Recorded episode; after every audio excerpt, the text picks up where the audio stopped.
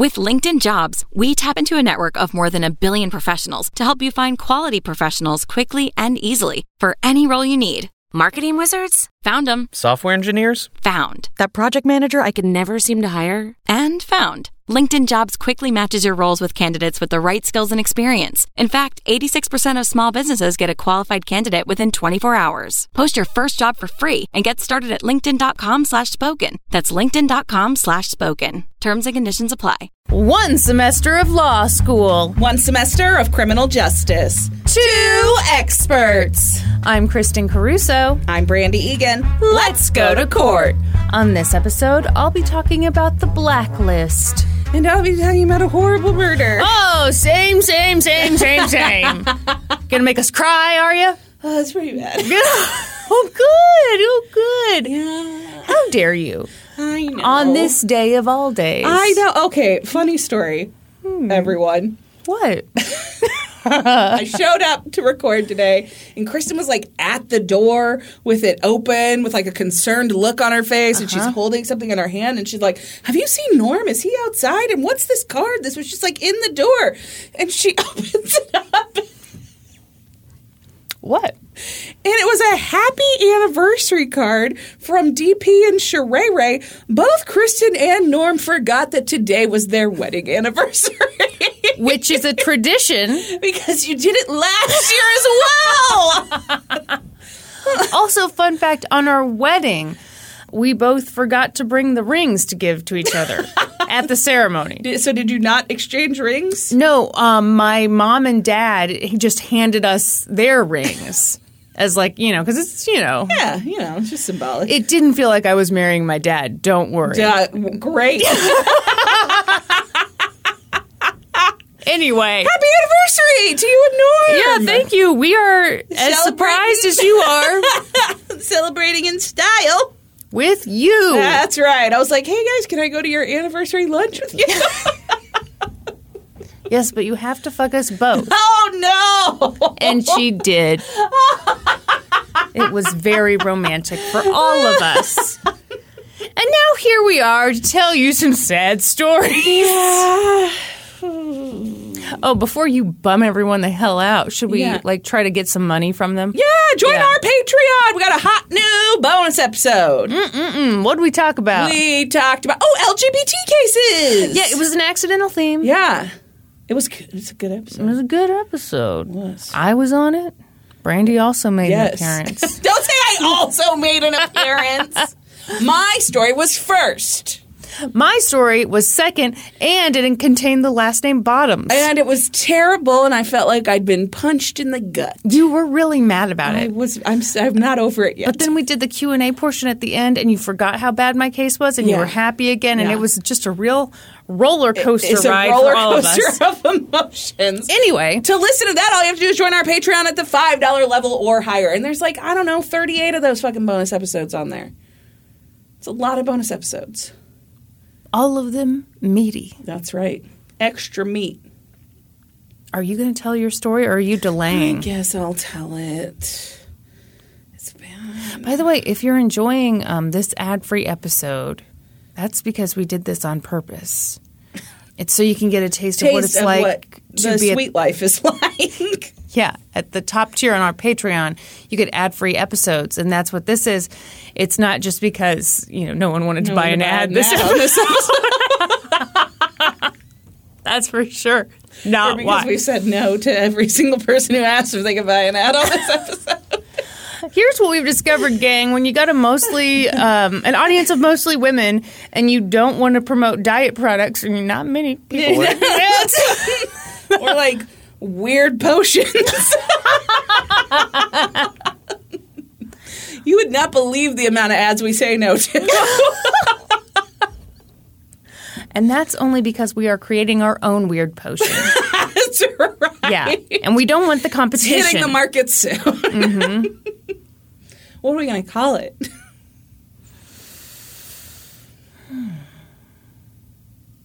Okay, first of all, what would it do? I don't know. I'm thinking booty like Brandi, Oh, I like it.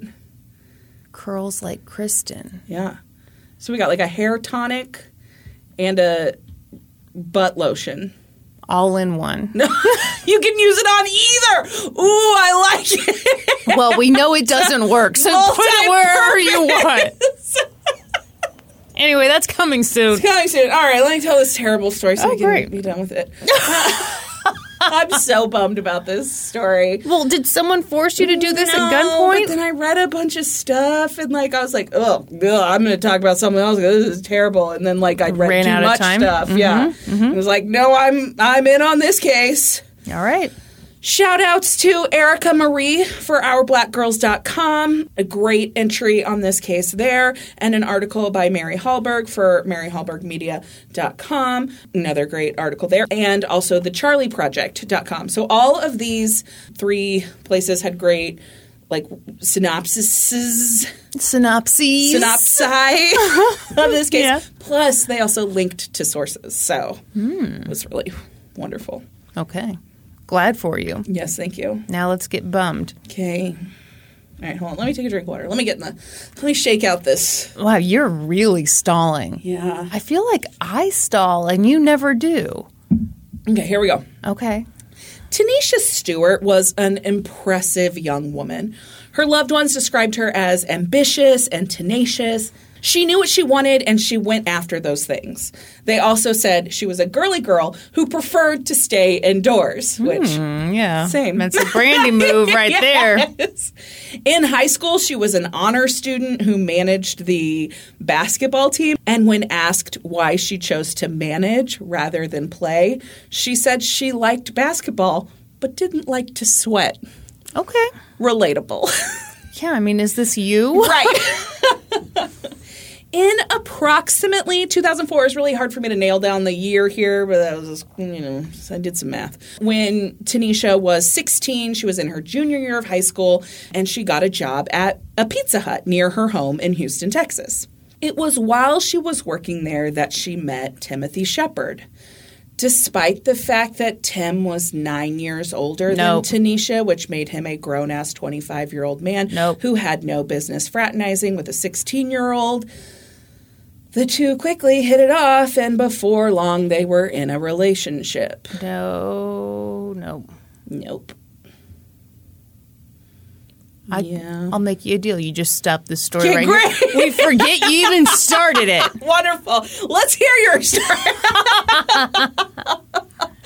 Uh, Tynesha lied to her parents about Tim's age, and initially they seemed to like him, but that didn't last long. Tynesha's friends and family uh, quickly determined that her relationship with Tim was toxic.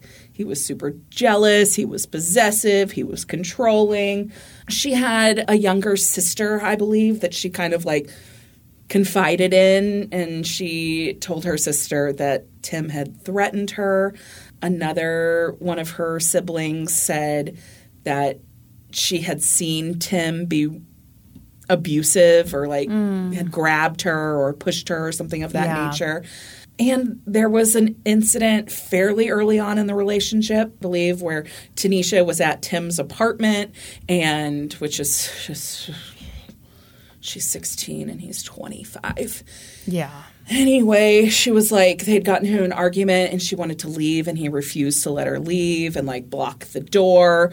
But the relationship continued. And as it went on, he tried to isolate her from her friends and family. At one point, one article said that they were actually like living together at his apartment, but she was still in high school, so I'm not really sure how that was going on. Mm-hmm. But, mm-hmm. you know, who knows? People started to notice that this relationship was not healthy, though. At one point, Tynesha's mom, Gail, Gail Shields, thought that Tynesha didn't seem like herself. She thought she seemed kind of depressed, and she noticed that she was getting a lot of phone calls from Tim. Like he was always calling, Uh-huh. like checking in on her. Who's she with? What is she doing? Um, and so Gail tried to respect Tynesha's privacy and not pry too much into her relationship, but she also tried to suggest to Tynesha that maybe like she was pushing herself too hard. Maybe you're working too much. Maybe you're, you know, spending too much time with Tim. Like maybe give yourself a break, cut back your hours at work. And then other people who were close to Tynesha started noticing some bruising on her. It was very clear that this was not a good relationship. But every time anybody asked her about it, Tynesha said she was good, everything was fine, and she was doing really well. She graduated high school in the top 10% of her class. She got a bunch of scholarships to Texas A&M, and she was really excited to go away to school. So this was about like 90 miles north of where she lived in Houston. So mm-hmm. she would be like living on campus. It would kind of take her away, and she felt really excited about that opportunity. So she started at Texas A&M in 2006. She was majoring in civil and chemical engineering, which sounds So easy. so hard.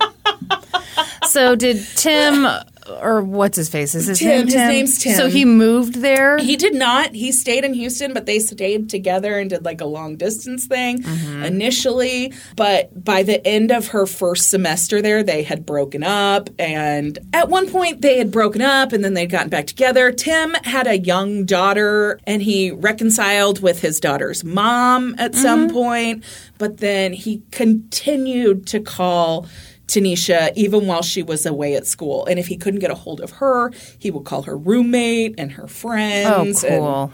Yeah, that. Yeah. I'm sure that was welcome. yeah. Sometimes he would even just like show up on campus. Ew. Mm-hmm. Yeah.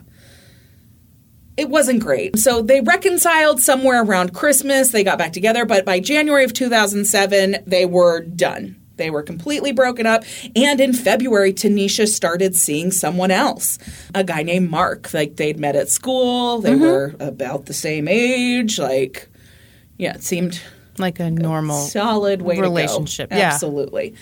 And for a while, Tim stopped calling Tynesha, but then when he found out that she was interested in someone else, the calls started picking back up and yeah, it was just a bad situation. By spring break of 2007, Tynesha was 19 and she was thinking about like coming home for spring break like most college students do, but she was worried about what that would mean for her interaction with Tim. It would put her back in the same town he was in, and she felt like he would bother her while she mm-hmm. was there. He'd show up at her house, he'd follow her around, he'd interrupt her while she was doing stuff with her friends. But ultimately, she decided that she was going to go. And so she went back home. She hung out with some friends. She made plans to go to a concert. I couldn't find what concert. All I found was that it was at a rodeo. So, country concert, maybe. All right. Okay. And then she did at one point end up hanging out with Tim Shepherd. Tim picked her up from a friend's house and she left her cell phone behind. Okay, I really tried to get to the bottom of this if this was like an intentional thing to not take her cell phone with her or if she accidentally left it. But the official court record says that she was at her friend Lois's house mm-hmm. and Tim came to pick her up and that she left her phone behind and told Lois she would be back to get it. What year was this? 2007. Hmm. Okay, I don't really have a theory. I know. I don't either. I'm not really sure. It seems odd that she would go without her cell phone. right. Unless, gosh, I don't even think in 2007, though, they have like the tracking apps that they have now. Like maybe she didn't want her mom to know she was with Tim. I don't know. I don't know. Yeah. But she never came back to get her cell phone. Mm-hmm. And she never showed up at the concert. And she never showed up back at home. And so when Tynesha didn't come home, Gail was like, okay, this isn't like Tynesha. Where is she? And so she immediately went to Tim Shepherd's apartment and was like, where's my daughter? Yeah. So it turned out that Tynesha had spoken to her sister at one point when she was with Tim. I believe like it was like noon the day that she was supposed to come back home. So she mm-hmm. spoke to her sister at like noon and then never showed up home that night. And so her sister knew she had been with Tim. And so that's why Gail went to Tim's apartment and was like, Where's my daughter? And she's like, and he admitted that they'd been together the day before. She'd come back to his apartment. She'd been there until like the early morning hours. But they'd gotten into a fight because he had asked about this guy that she was seeing at school. And she said that she wasn't going to talk about it with him and that she'd stormed off. And that was it. It was the last he'd seen her. And Gail was like, mm-mm, nope. Yeah. She knew immediately that this was not the case. Gail said that Tynesha wouldn't go anywhere on her own at night. She wouldn't even cross the street on her own. So the idea that she would storm out of Mm-hmm. Yeah. Tim's apartment at two, three o'clock in the morning just Not gonna happen. Was not going to happen. So I think this took place on like a Saturday that she, you know, Tynesha doesn't come home. And so that Monday, Gail reported Tynesha missing. Interesting note here. Not that interesting, just fucking terrible and disturbing. Okay. So remember how Tim was like really obsessed with Tynesha and called her all the time? Mm-hmm. Didn't call her a single time after she went missing. Yeah, of course. Yeah. Yep. So Gail reports Tynesha missing. They start a search like immediately, and investigators immediately talk to Tim Shepherd. They went to his apartment, and he said the same thing that he'd told Gail that yes, he'd been with Tynesha. They had gotten in an apart in an apartment. They'd gotten in an apartment. They'd gotten into a fight at his apartment, mm-hmm. and that she'd left somewhere between three and four a.m and that he hadn't talked to her since.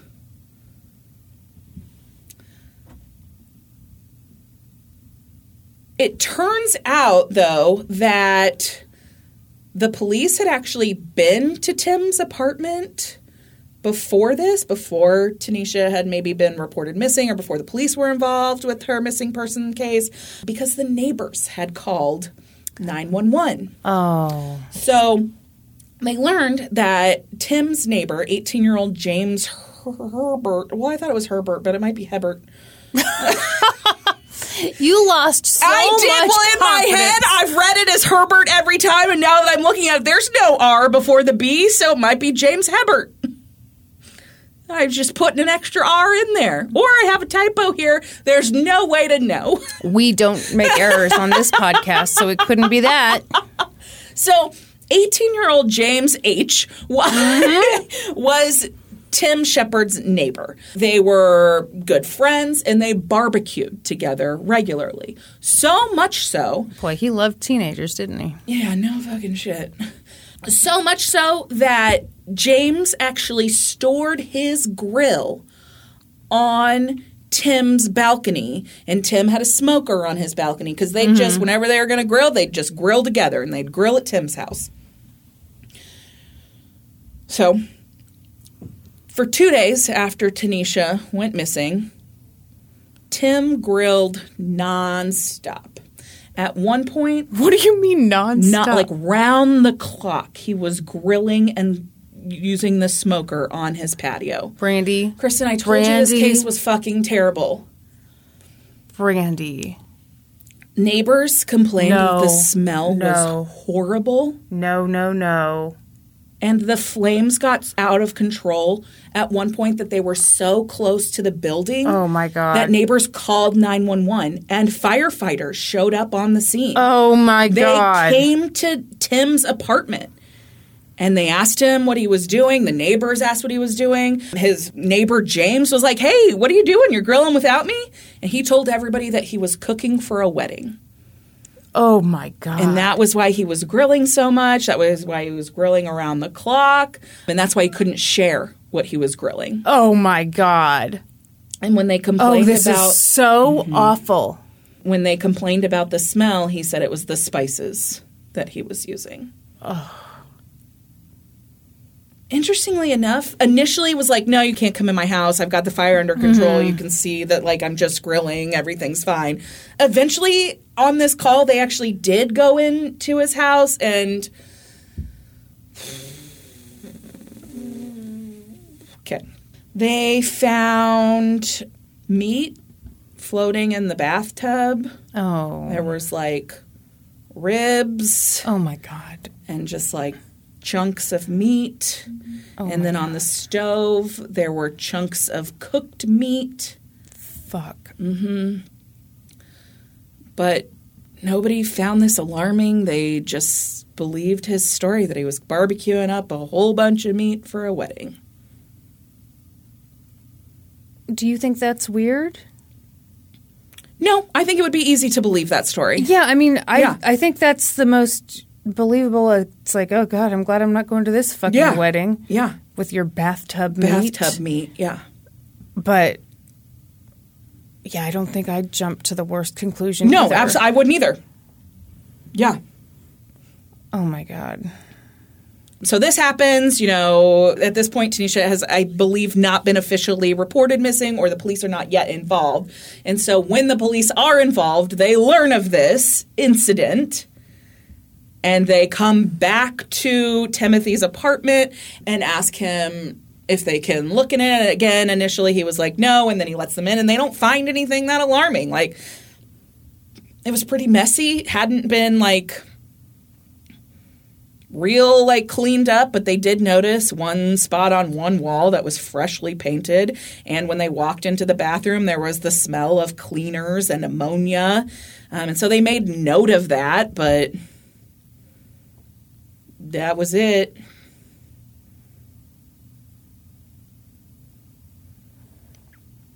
You have to say words because we're on a podcast, Kristin. You did this to yourself by telling me about someone who was grilled. Yeah, it's fucking terrible. Um. Okay, this is where they lose me. You go into someone's nasty ass Mm-hmm. apartment, but oh, they're real clean in the bathroom. They're just like super clean in the bathroom. clean, and they have one freshly painted wall. Yeah. nope, that's where you lose me. Yeah. Um, I believe they did bring Tim in for questioning at that point, but they asked him a few questions and then let him go. He stuck to a story that she had left, that Tynesha had left around three or four in the morning after they'd had an argument. But Tynesha being missing became big news. There were searches going on, there were posters being put out, and on March 21st, so what's this?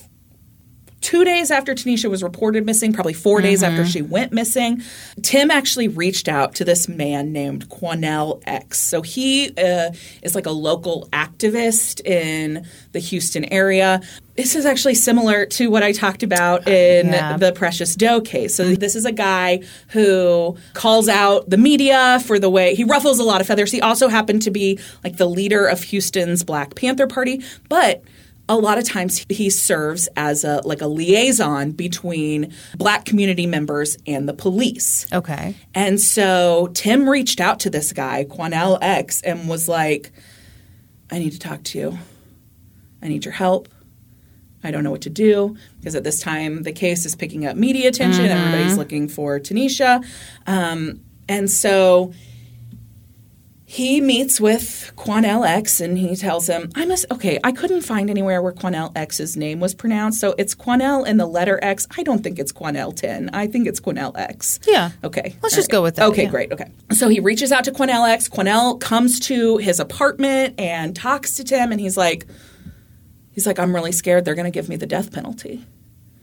And he's like, okay, all right, like tell me, tell me what's going on, tell me. And at this point, Tim is very paranoid that because the police have already been to his apartment, he thinks they've put in listening devices. He invites Quanell into his apartment initially, like takes him into the bathroom, and they start talking. And then he's like, we got to get out of here, we got to get out of here. And so then he gets in Quanell's car, and they drive around for a little bit. And Quanell's like, okay, why don't you just, why don't you just tell me what you did?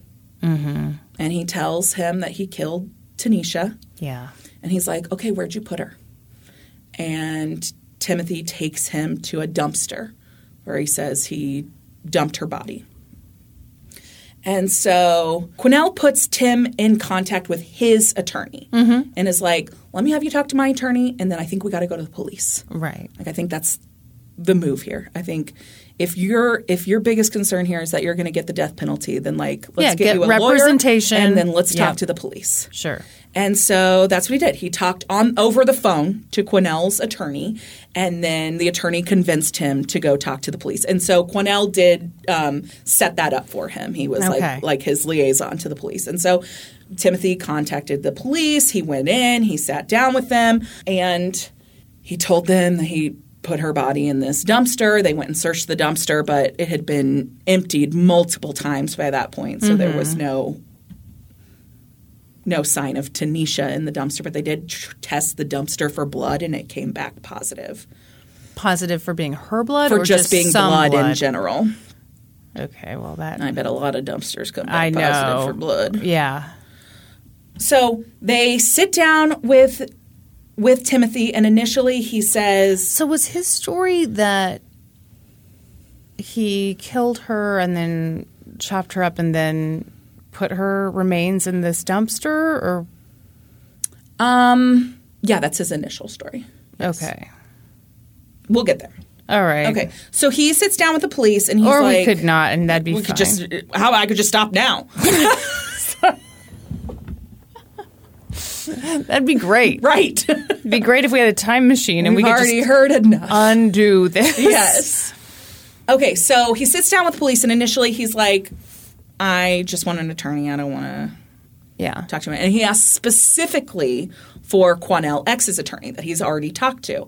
Well, the like assistant prosecutor, the I don't I don't know what her official title was. Kelly Siegler. We know who Kelly Siegler is. She's the one who did the reenactment in the court. Oh, yeah. with the with the bed The with all the stabs. butcher. Yes, yes, yes, We yes. do remember. So she is there. She's like the prosecutor for this area of Houston, and she's like, "Uh, uh you can't have that attorney because that is a conflict of interest because he represents Quanell, and Quanell is acting as the liaison to the police right now."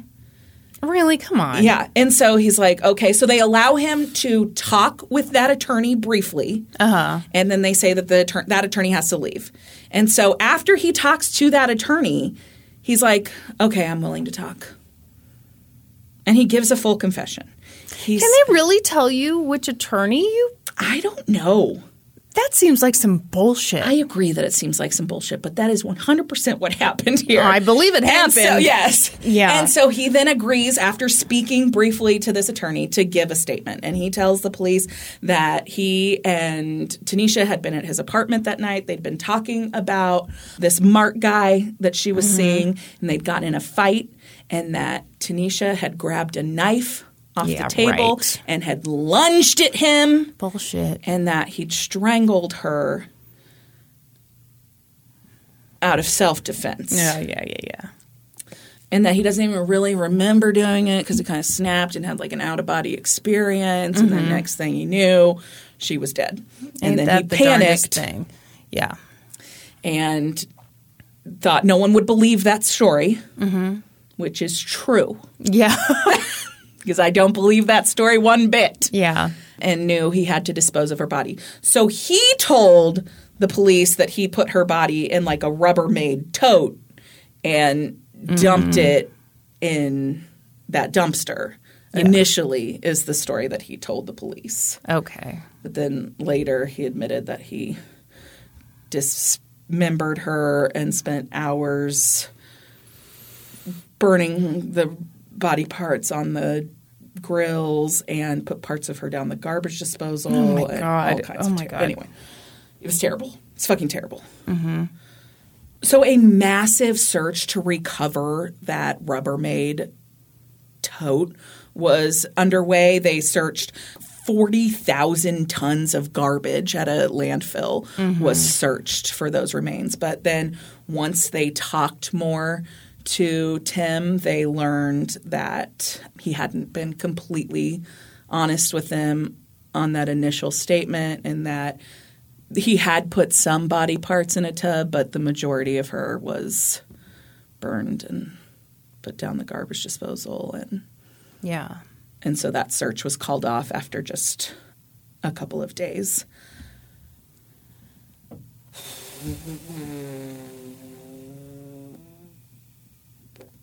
they believe the likelihood of being able to recover any of her body parts was very slim. Yeah, absolutely. This was obviously super upsetting for Tynesha's family I cannot even imagine. to have none of her to first of all for her to be murdered and then to be told that we think there's no chance of recovering any of her remains.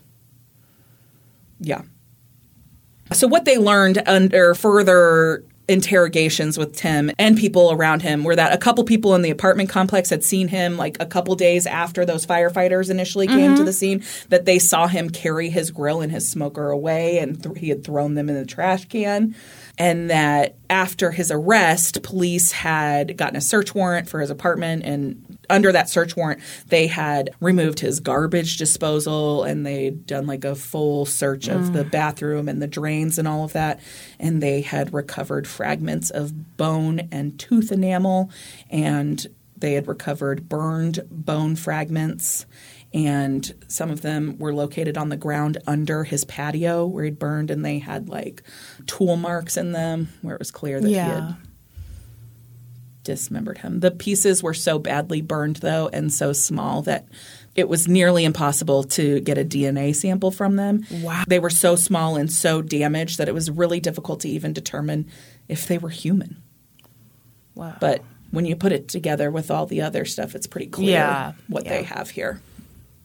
So Timothy Shepherd was arrested and charged with Tynesha Stewart's murder.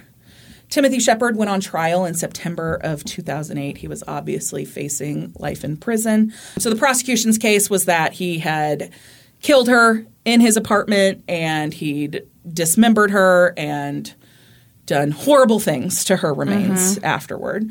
They put his neighbor, James Hebert, as it turns out, because I've got the court record right here, not Herbert. No one thought it was Herbert ever. yeah. It's always been Certainly Hebert. not you.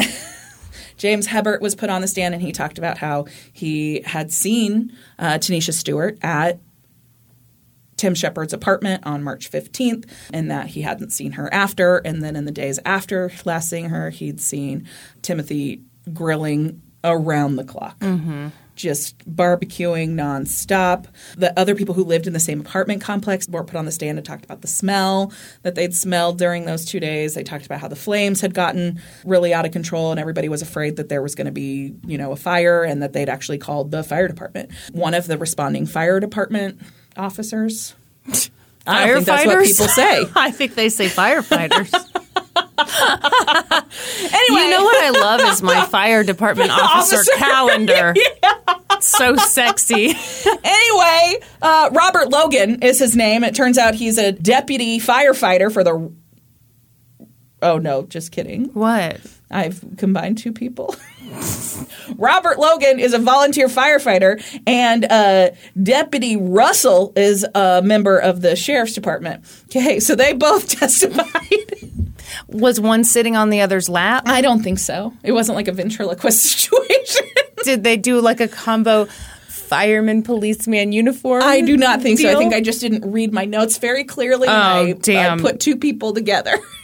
So the, one of the responding firefighters testified, and one of the responding officers testified about what they saw that day that when they were called out, and they talked about how. Yeah, there was he was barbecuing, and yeah, there was weird meat float in the bathtub, but it didn't seem that alarming. They'd seen stuff like that before when they'd responded to calls, and so Yeah, they just thought somebody was, yeah, grilling, grilling up a massive a amount of really meat. a really gross meal. Yes. Yeah. The prosecution also put a DNA analyst on the stand. Nikki Redmond testified that she had tested some genes that were recovered from Timothy Shepherd's apartment and that there was a blood profile on them that was consistent with a mixture of Timothy's blood and Tynesha's blood. Okay, so she didn't specifically say it was 100% Tynesha's blood. The profile was enough that they could not exclude Tynesha as a contributor to mm-hmm. the profile that was found. So it was for sure Tim Stewart's blood, and then there was another blood mixed in it, and they could not exclude Tynesha Stewart from being the owner of that blood that was mixed with it. Okay. I feel like in these cases, consistent with does a lot of heavy lifting. It does. You know? yeah. Oh, yeah, for sure. For sure. This DNA analyst also testified about those bone fragments and tooth fragments that had been pulled from the garbage disposal. Again, DNA testing did confirm that these were human and they were able to pull a partial profile from them. And again, Tynesha Stewart could not be eliminated as a contributor to that DNA profile. Okay. And the profile was strong enough that they could eliminate Tim as a contributor. So didn't match him, was a partial match to Tynesha. The state then put a forensic anthropologist on the stand. Her name was Dr. Jennifer Love. Oh, okay. Love it. So she was an expert um, in bone trauma. So she was an anthropologist who spent like years under like two years working under like this guy dr steve Symes who's the most respected anthropologist in tool mark analysis Most respective? most respected did i say respected I think you Oh, did. most respected anthropologist in tool mark analysis. So she spent two years working under him, and then now she worked as a forensic anthropologist with the Harris County Medical Examiner's Office. And so she talked about those bone fragments that they found with the cut marks in them. Yeah. And again, she talked about how like this is very indicative of a dismemberment and while these bone fragments are really small and too difficult to test for DNA, what we can say is that they match the makeup of like a human arm bone. Okay. Yeah.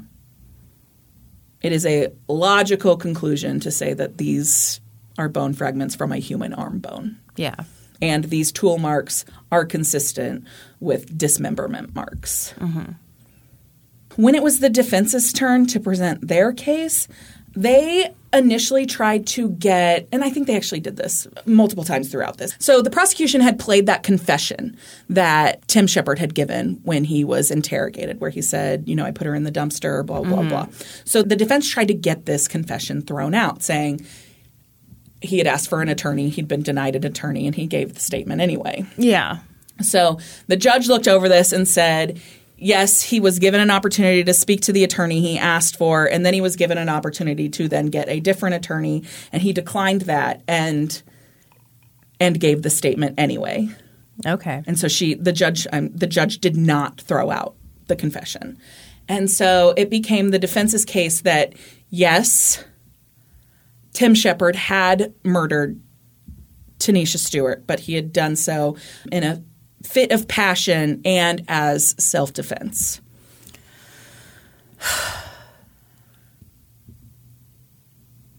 yeah. Um, she had attacked him first, and so he'd strangled her to defend himself from being stabbed by her with the knife that she'd lunged at him. Yeah, that just with. doesn't make sense It doesn't make me. any sense.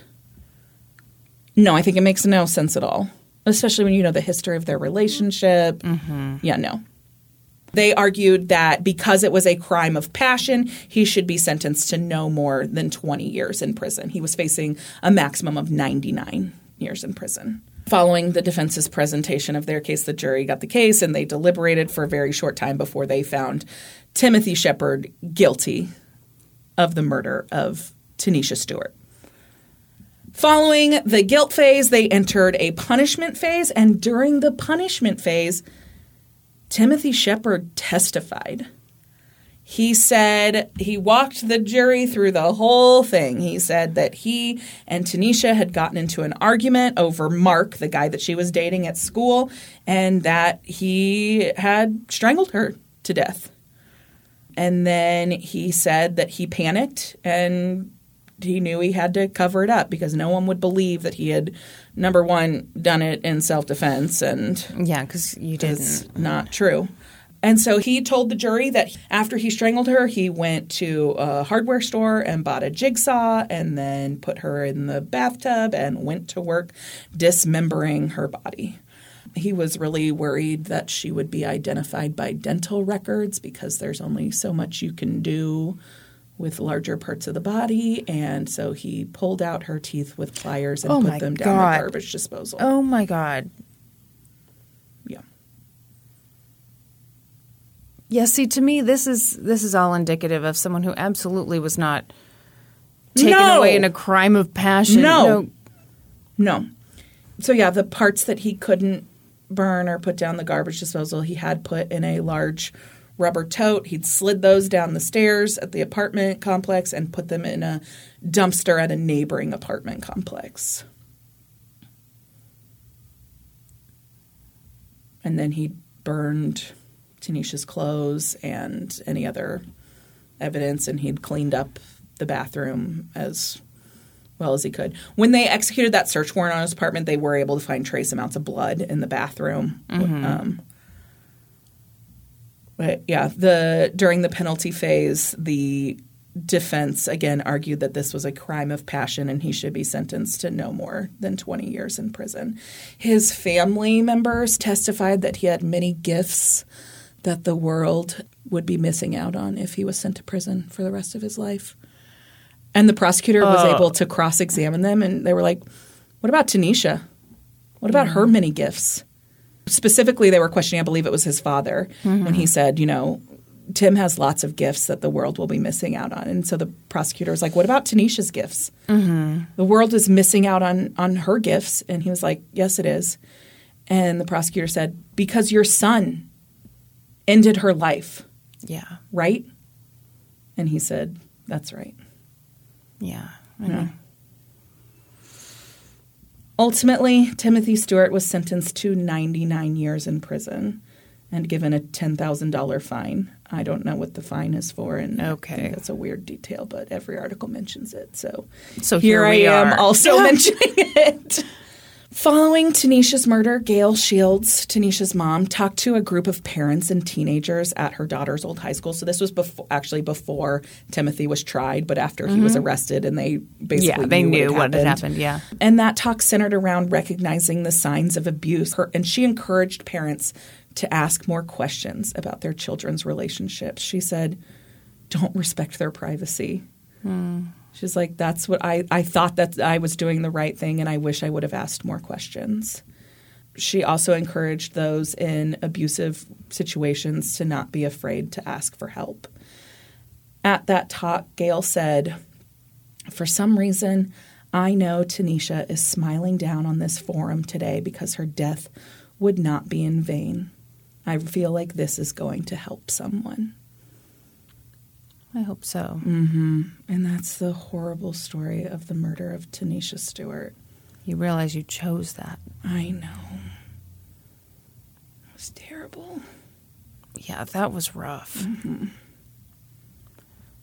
I am leaving you to get more coffee. Please do. I'll sit here and think about what I've done. Yeah, please. okay. I'm very sorry about that case. As you should be. My God, that was so sad. so sad. She was really young and mm-hmm. Yeah, she was only 19 at the time of her murder. did he have a history of violence against women or do you know? I don't know. I mean, he had a history of being violent with Tynesha, so. Yeah. All right. So moving on to my case. Excellent. Okay. Thank you to Say It and We'll Cut It in the Discord for suggesting this case. Wonderful. Shoutiest of shoutouts to the documentary Brothers of the Blacklist. This mostly comes from that documentary. Okay, Brandi. Picture it. Oneonta, New York. Oh. Oneonta is super cute. It's known as the City of the Hills. Eh, They got a lot of hills there? Be false advertising if they didn't. and I would demand my money back. Yes. It has an adorable little downtown and a population of like 13,000 people. And you know, it's not the most diverse place, okay? And by that I mean it's really not diverse, but they're working on it, Brandi. Okay. Oneonta is home to the State University of New York College at Oneonta, or as the cool kids call it, SUNY at Oneonta. You Oh. don't what? I'm obviously not a cool kid. Um, you ever watch Law and Order? not a lot. Well, boy. Dun dun. Okay. Edward Whaley, who goes by Bo, said that when he attended, How do you get there? I didn't ask the man, he just told me personally that he goes by Bo. Is that like you think that's like a middle name situation? His name's Edward Beauregard. Whaley. Wh- I mean Whalen? maybe What's his last name? Whaley. Whaley. Sorry. I mean, if people who are named Margaret are going by Peggy, then Bo can do whatever the fuck he wants. right? Yeah, that's true. He said that when he attended SUNY at Oneonta in the 70s, there were only a few black families living in town. But by the 90s, things were changing. By that point, Bo was working as a counselor at the college, and there was this big statewide effort to make all of the SUNY campuses more diverse. So, counselors like Bo and admissions counselors like Cheryl Champin made it a point to encourage students of color to apply. And, you know, they were happy to do it. Bo is a black man who'd had a good experience at Oneonta, and he told his students that they could come to Oneonta and just focus on learning and bettering themselves, you know, blah, blah, blah, higher education, yeah. which is part of the brochure. Cheryl is a black woman, and I don't know that she attended the school, mm-hmm. but she'd been living in the city for 14 years, so I would guess she had. And she seems to have felt the same way. She talked to prospective students and their parents and told them that SUNY Oneonta was a great place to get an education. She even convinced her brother to enroll. All this is to say that by 1992, there were more than 200 black students enrolled at the university. Diversity accomplished. Brandi, do you know the fun thing about white people deciding that a place needs to be more diverse? What? You can just add in people of color to your college or town or workplace and not change any of the systemic racism in your college or town or workplace, and everything turns out fine. I don't think that's how that No, works. No, you just add in. Yeah, um, because young people of color become like the guinea pigs, and the white people don't have to do any extra work at all. Great. Yeah. the look on your Yeah, that face. sounds terrible. Things were uneventful in the town until the evening of September 4th, 1992. It was about 2 in the morning, and an elderly white woman was attacked in her home. It was dark, of course, and she wasn't wearing her glasses, and she could see that the burglar had a knife. He told her, Do as I say, do as I say. He kept repeating that. He told her to turn over. She later said that at that point she felt like she had nothing to lose. So she lurched, and the man fell, and she saw his forearm, and it was dark skinned. At that point, the burglar ran. What? Okay. Everyone, Brandi's making a face. That's my skeptical face. At that point, the burglar ran out her back door and into the woods. She said, It happened too fast for me to be terrified. I was furious. I was angry. I was violated.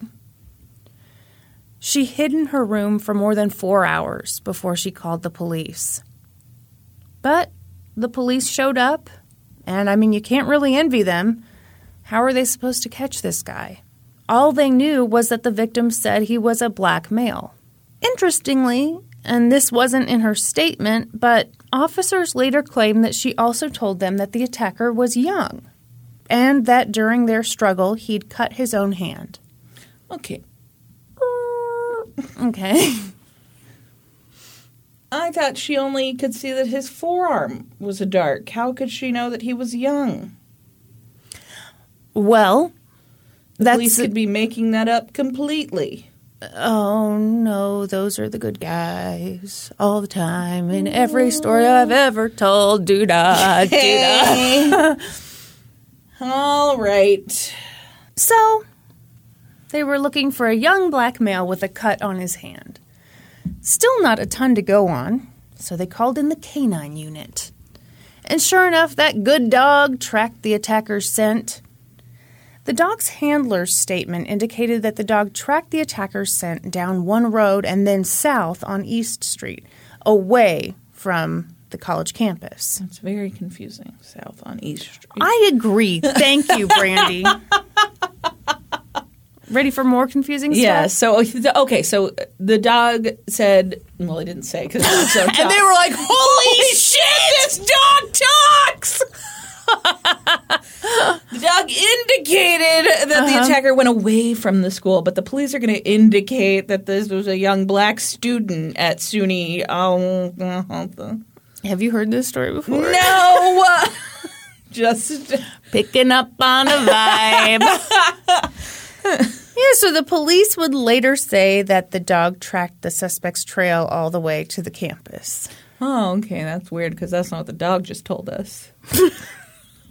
And how could it be more clear That's right.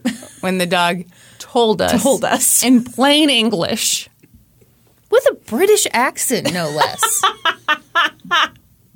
I mean, we got to respect that. I always joke that Oliver speaks with a British accent because he's Oh, an Oliver definitely English does. bulldog. Yes. What accents do you think Dottie and Kit have? Oh, hmm. That is a good question. Nothing nearly that sophisticated, No. I guarantee you. so, yeah, as you've already said, the police made their way to the campus. Mm-hmm. Mm-hmm. They talked to campus security, who called up administrators, and after hearing everything about how they were looking for a young black male in connection with a crime, Leif Hartmark, who was the school's vice president of finance and administration, provided the police with a list. Of all the black male students, Yeah, why does that exist? plus their addresses. What? Mm hmm. Yeah, he provided them a list of every single black male student who attended the college. There were 125 names on that list. Okay, great.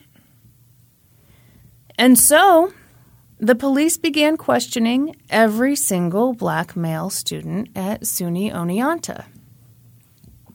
It was a strange and upsetting experience for the students. They were just going about their day as students. Hopeton Gordon said that that Saturday morning he heard someone knock on his door. Hopeton Gordon? Hopeton Gordon. hmm That is a wonderful name. I mean, yeah. All right, continue on.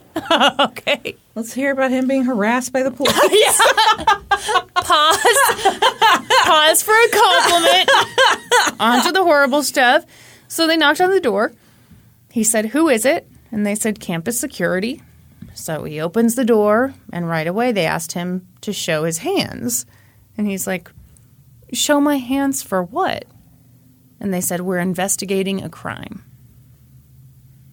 Hopeton was told what all the young black men were told show us your hands, give us your alibi, answer a few questions, or if you don't want to do that, we'll just take you down to the police station.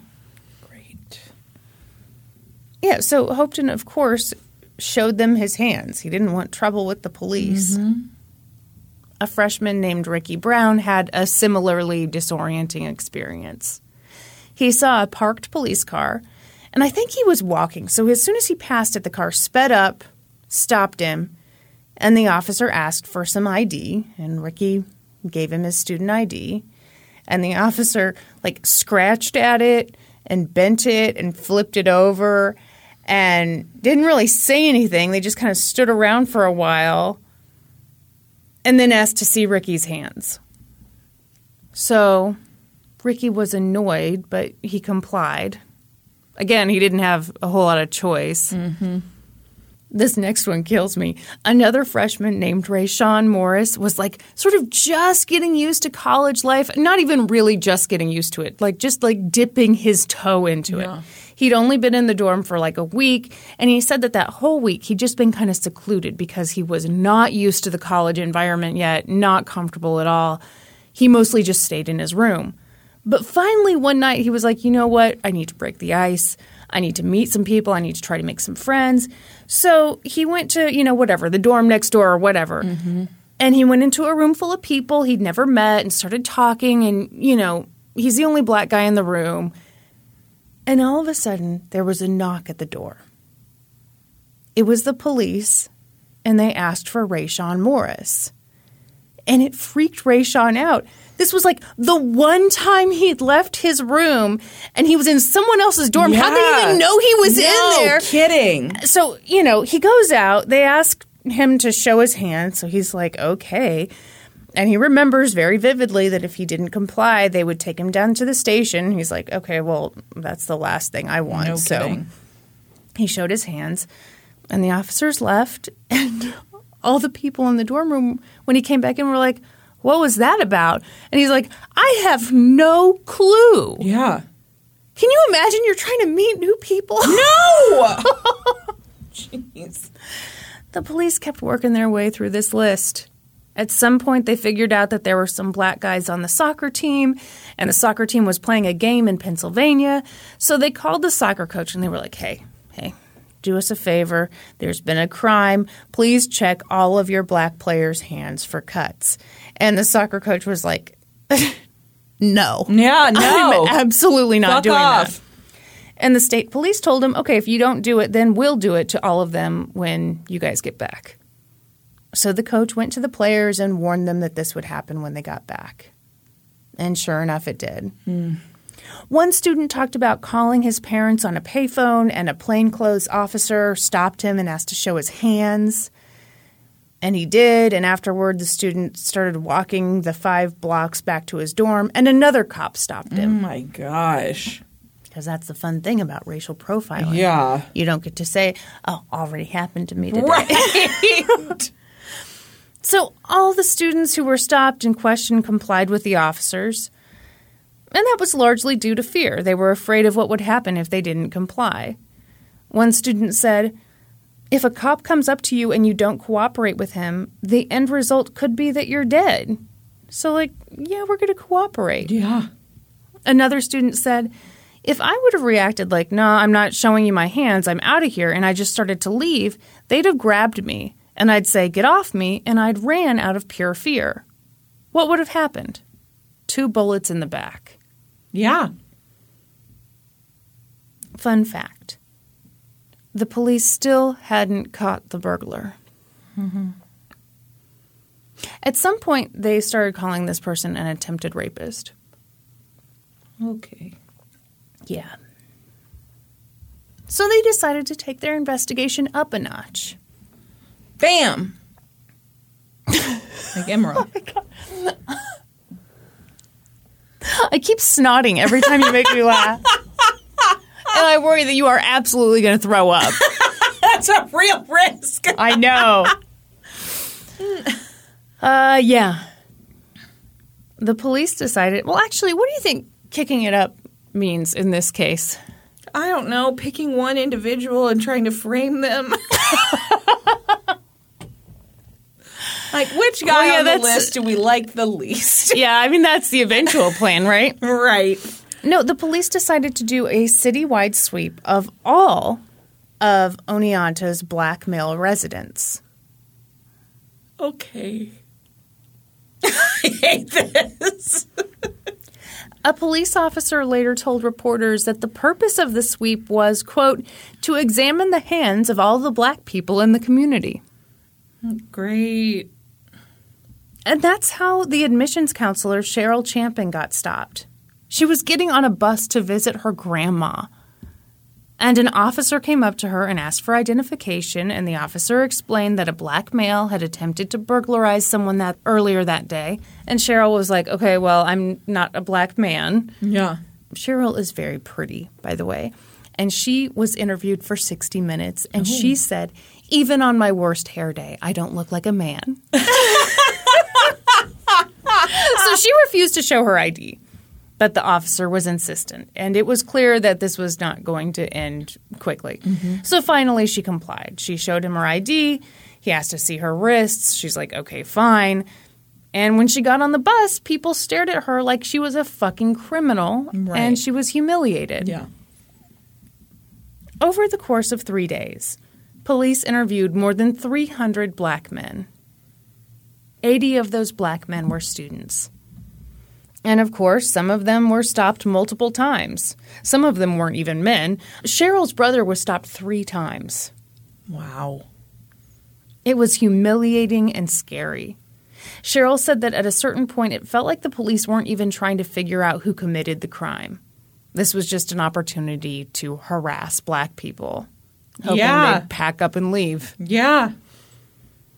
And Yeah, because what is this? Ugh. Okay. no, go ahead. I mean, this is just not standard operating procedure for any crime. Right. You've got so little to go on. Yes. This is not what you do. Yeah. I can't even understand how they thought this was okay. Mm-hmm. Ugh. So if they were trying to harass black people and They were successful. Well, yeah. and if they wanted them to leave town, I mean, that was successful too. A lot of the students were like, no, I'm gone. yeah. I mean, some of these students had been there for like a week. Bo, the counselor at SUNY, said that when he came into work the morning following Labor Day weekend, there were three students there waiting for him. They wanted to tell him that they were dropping out. Mm-hmm. So Bo got a little caught up to speed on what was going on. Like, he didn't know the full scope. Yeah. But he was like, okay, okay, hang on a second. Uh, let's go down and talk to John Edmondson. He was the director of campus security.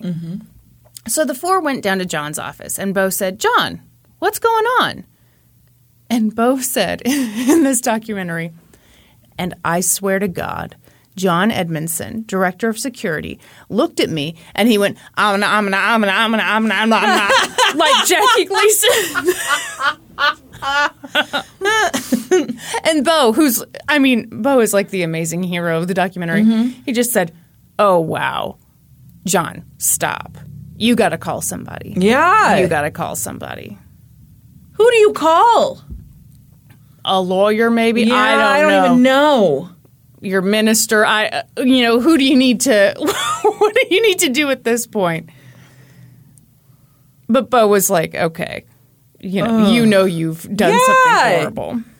So he got the three students and left. As the day progressed, more of these stories came out, and it became clear that the police had been given a list of all the black males on campus. And this was a huge violation. Yes. I'm not disagreeing, Brandi. How did that even happen in the fucking first place? How do you think it happened? Fucking white people.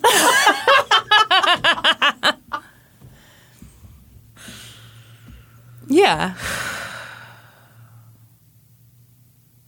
Yeah, we'll we'll get to more of that. okay, tell us more.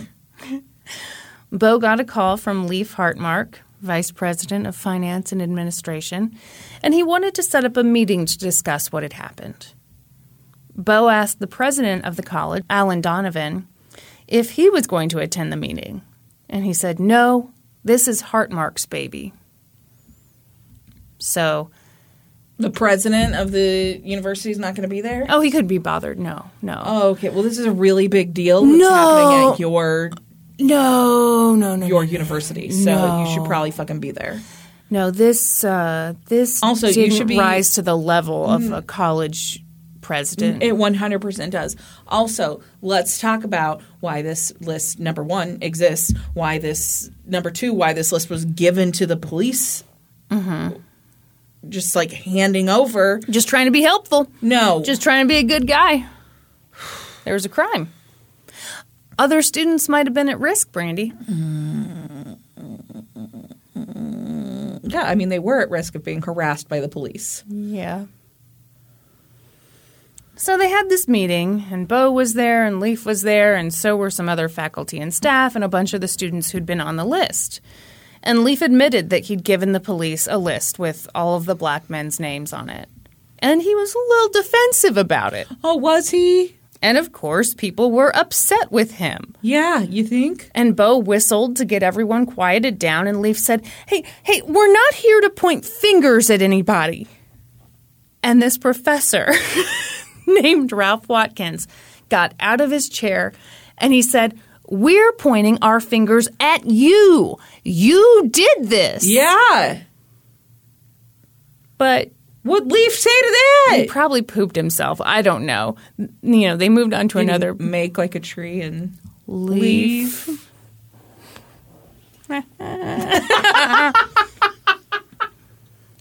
Here's the thing, Brandi. Taking accountability sucks, so Leif just wasn't super interested. okay. And the school president, Alan Donovan, was interviewed by the media, and he was basically like, Well, yeah, when Leif did that, he was in violation of the Family Educational Rights and Privacy Act, but, you know, he probably didn't know he was violating it. Mm-hmm. Okay, he probably should know that that's a violation. It's probably a big part of his job. Yeah, so there even I know this dumb shit. there there are certain things that you can give out as a school. Yeah. And it's like a person's name. I think it's like whether they currently attend. I mean, it's Yeah. very limited information. Yeah. Their race and their address, I don't think is it. I, I wouldn't guess those are, yeah, on the list of things that are okay. Word got out about what had happened to so many black people in Oneonta, and the police were proud. What they'd done was good police work. No, it's not. They were very proud, Brandi. Okay, well, they're fucking wrong. Uh, worth noting, this investigation was done by the state police. The city police chief was interviewed, and he was like, oh, "I would have never done that. That's nuts." That's not how you investigate a crime. No. No. You are humiliating and alienating a, a group within your community. Yeah. How do you not see how that's clearly going to do more harm than good? So there was this indifference on the part of the administration, and the students were pissed. Students of all races banded together to protest the school's participation in racial profiling. They held these big, well attended rallies. They held signs that read, Protect civil rights for all. Justice, not just us.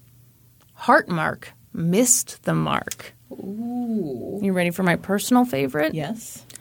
It's not a black thing. It's not a white thing. It's a human thing, and you will understand. That's too that's too much on a sign, Kristin. That's so many words. too many words. on a sign. You should have seen yeah. how small I they had to write that's too many words on the sign. And I mean, you got a real winner here. Justice, not just us. Yeah. And then you've got it's not a black thing, it's not a white thing, it's a human thing, and you will understand. My God. That's too much. How big was that sign? Not that big! That's the thing. We've got another appearance here by Rayshawn Morris. He's the guy who had just wanted to go socialize. yeah. Well, he went to the rally, and ironically, he made a lot of friends at the rally. Okay. And, you know, he said this was a terrible experience, but he did make a lot of good friends Well, through it. good, Rayshawn. I'm very Yeah. happy for you. At one of these rallies, a speaker invited the college president to come address the students, and, you know, they applauded for him. They were Yeah, polite. did he actually come this time? um, he did make an appearance. Are you ready for what he said to the students? Um, probably not. Prepare to be inspired. I you don't think douche. I will be. Here's what he said I don't have anything prepared. I'm sorry. I'm primarily being here to listen to your concerns. I will not give you any answers at this point. Obviously, we have a serious problem. I am inspired. To sit there and do nothing. to kick this guy right in the butthole. People started yelling out, What are you going to do? yeah, fucking do something. And he said, I'm going to talk and I'm going to listen. Oh, okay, and I'm going to breathe. And I'm I going mean, I, that includes inhaling and exhaling both. and I plan to do them about the same amount.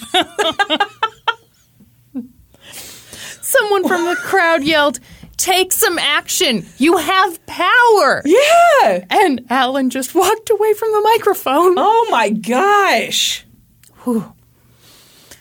Heroic. No. I guess he was going to do some more listening. Okay. How is this your response? Yeah. One of your VPs does something this egregious. Yeah. And your response is like, I'm basically too important to Mm-hmm. attend any of these meetings with the students. Yeah. He goes to a rally. He's unprepared to speak to anybody about this issue. What a fucking dumbass. Mm-hmm. Yeah. Anyway. At one point, some of the students from the blacklist tried to meet with Leif to talk to him. They went and knocked on his office door, and he just didn't come out. Nobody's here. Leif, make like a tree. the guy, I mean, he's you know long graduated now, but he he like went and like kind of reenacted, and he was like, it was the weirdest thing. Like we were knocking, trying to talk to him, and he just wouldn't come to the door. And he was like, you know, this guy put my name on a mm-hmm. list. He allowed the police to come harass, Harass me, yeah. And he couldn't just sit down and talk with me. yeah. I think Leif was real busy that day. One of the things that people kept mentioning in the documentary was that what Leif Hartmark did was part of a larger systemic problem. You know, this wasn't all on him. Yeah. They also said that if he just apologized, this probably would have gone away. But he didn't. Great. Just took no responsibility for what he'd Well, done. mm, not exactly. So the closest he came was he sent a letter to all the 125 students on the blacklist. Mm-hmm. And it was like it was referred to as an apology letter, but when the students read it, it's like it was well, really this- hard to find the apology. they basically said, you know, it kind of felt like it would it had been drafted by a lawyer, Mm-hmm. um, and it seemed like it had been written so that he could avoid admitting wrongdoing. yeah.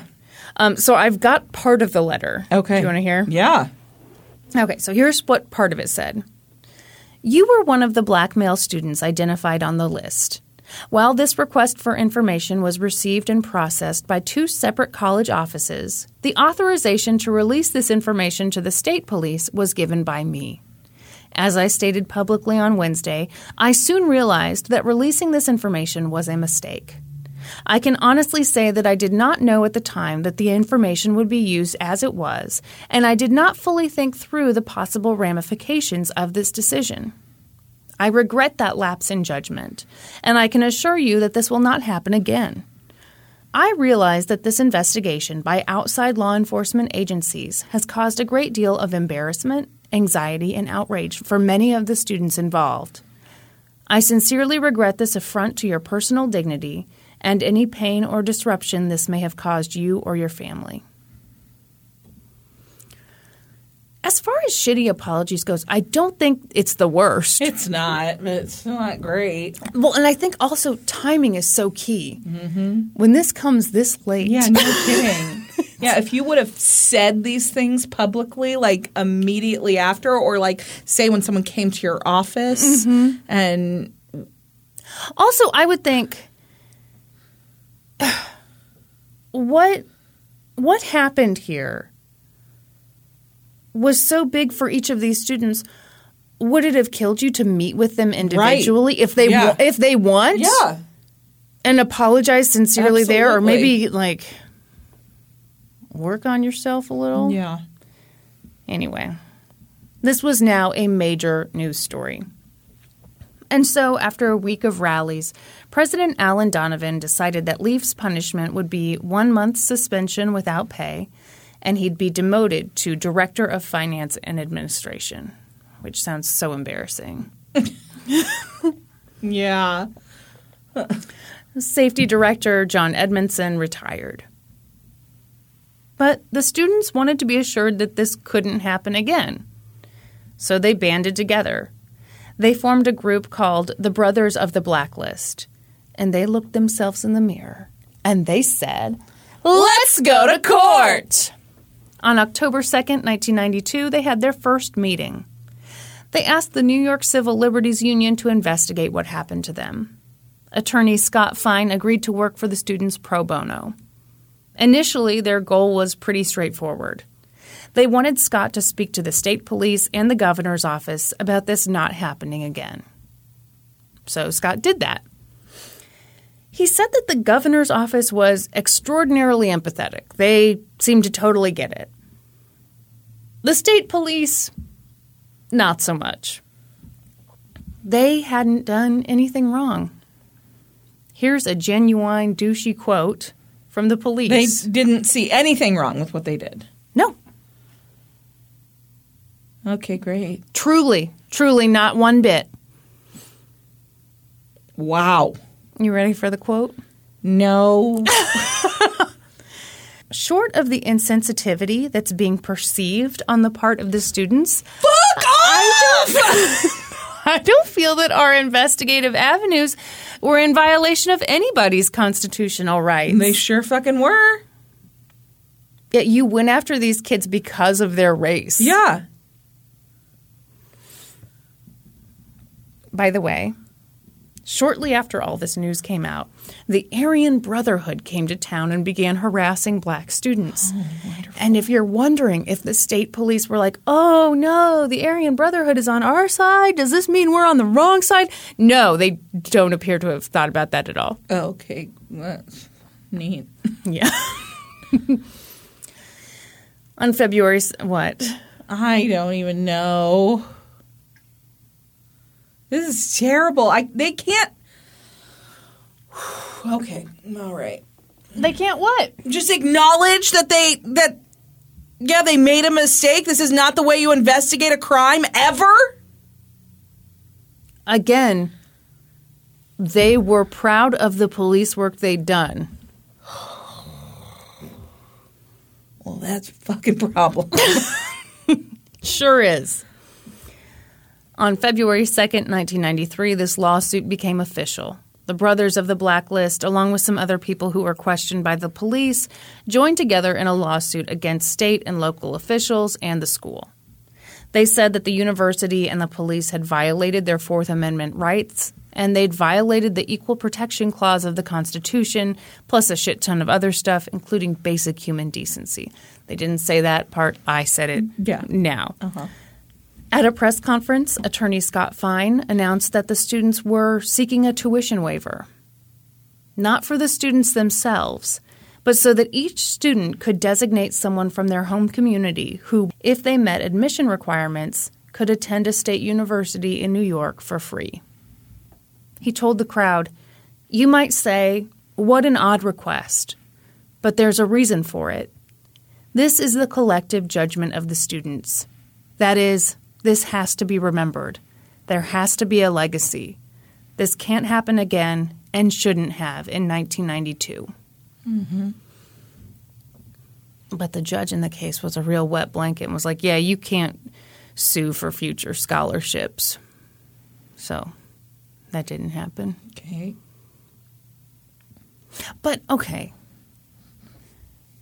Couldn't you sue for oh like you determine the monetary equivalent of that and that goes into a fund that then funds the It seems like there would be a way to do that. I that's that's what drives me nuts about this is like I think if you're the state and that's what they're asking for Yeah, you're like, okay, great, wonderful. Let's wrap this up, and sure thing. Here we're here's the here's the foundation that we've established. Here it's now fully funded for you know. I feel like that'd be a really easy thing to. Yeah, I mean it would cost something but probably not as much as a lawsuit's going to cost you. Yeah, And also if you're truly sorry for what you did, which you should be, yeah, then what a great way to try to make it right. yeah. Unless you don't actually want to make it right. Right. that is the thing. Uh-huh.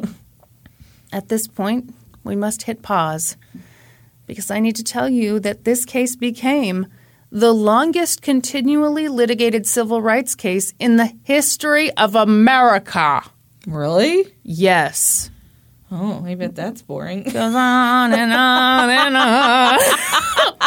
this was argued at the federal level, at the state level. And so I must remind you that time is a construct, Brandi, and I will be using my fast forward button Wonderful. quite frequently sounds because. Mama's got 14 years to blow through. 14 years? yes, You're 14 fucking years. me. 14 fucking years. They could have given people a bunch of scholarships, but no, they did this for 14 years. Assholes. had to be way cheaper to just do the four, the 125 scholarships or whatever, right? And maybe you can feel better about yourself. Exactly. like, all right, something terrible happened here. and but- we're making go- something good out of it. yeah. And 125 students will now get to get to go to college for free, and maybe they wouldn't have been able to do that before. Yeah. Holy shit! But no, we're just gonna fucking dig our heels in and fight this for 14 years. Mm-hmm. I can't even tell you how much that might cost. Seems like a lot. Oh, it is. In December of 1993, the district court dismissed the plaintiff's equal protect- protection claim and their protection. Protection claim. You know, so people, so few people take the time to talk about a protection. and I'm not really going to go into it because Oh, we all know what it means. Obviously. The court basically said that the Equal Protection Clause essentially says that all people in a similar situation need to be treated alike.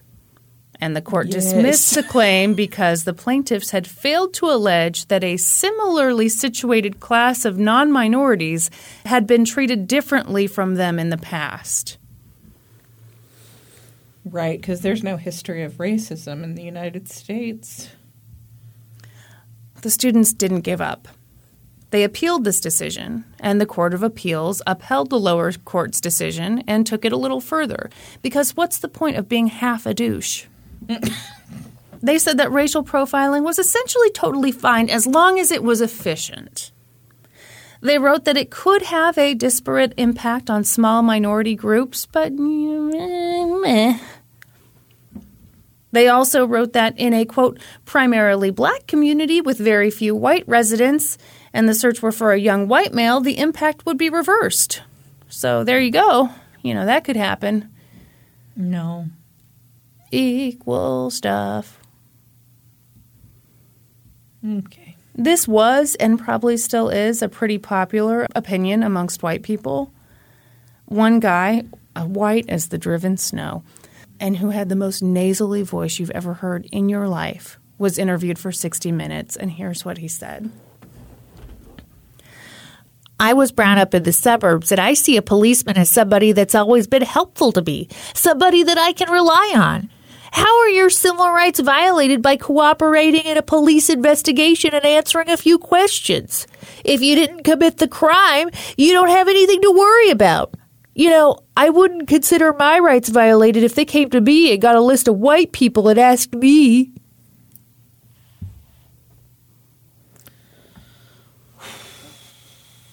Thoughts? Comments? Um, concerns? Okay, well, you've just defined white privilege. Uh huh. That you've never had to be afraid of the police Yeah. because of the color of your skin. Yeah. Yeah, I think this is the problem when so many of the the administrators are white, mm-hmm. when so many judges are white, Yeah. so many police officers are white is like yeah, you might say, well, you know, if they were looking for, you know, a tall white person, I wouldn't be offended. Well, that's never going to happen Yeah. to you. And you have a lifelong history of only pleasant experiences with the cops. So you really have no idea what you're talking Yep. about. Yeah.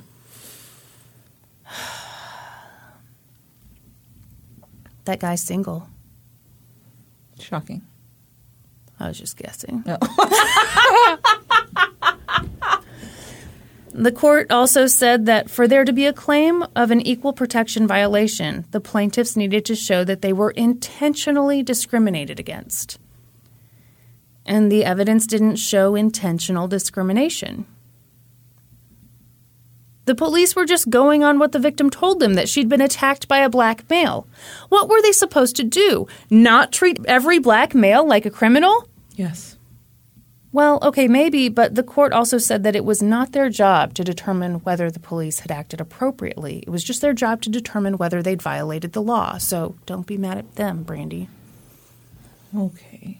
I have a real issue with that intentional discrimination thing. Uh huh. Because I think most discrimination isn't intentional. Yeah, you're probably right. Like that Leif guy. I bet you he didn't think, oh, I'm going to do something super racist right now. Right. And it's going to have a terrible impact on these students. They're going to be mm-hmm. afraid of, for their lives. Yeah, But it was still racist. absolutely. The effect was still racist. Yeah.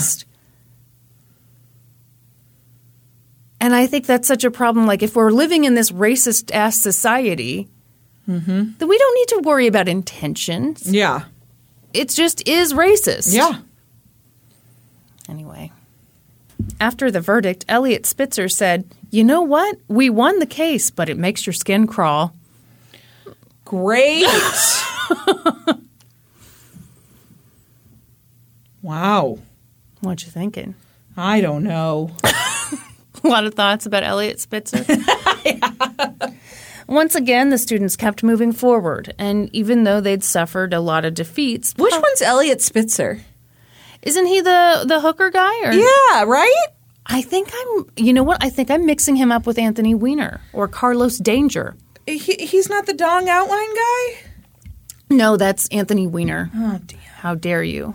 Eliot Spitzer is, he is the, the, He did the high end call gals, yeah. right? Yeah, right? Let's see. Prostitution scandal. Mm-hmm. Uh-huh. Patronized a high-priced escort service called Emperor's Club VIP. That's too many things.